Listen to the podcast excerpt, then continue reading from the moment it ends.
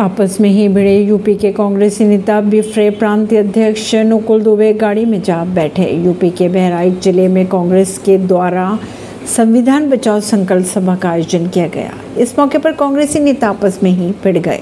पूरे कार्यक्रम के दौरान कई बार गहमा गहमी का माहौल बना। कुछ कुछ कुछ देर के बाद हंगामे जैसे हालात भी बनते दिखाई दिए। प्रदेश अध्यक्ष की अगर बात की जाए तो सुरक्षा गार्ड द्वारा मीडिया कर्मियों को धक्का देने के चलते मीडिया कर्मियों ने कुछ देर के लिए कार्यक्रम का बहिष्कार भी किया था। परवीन सिंह, नई दिल्ली से।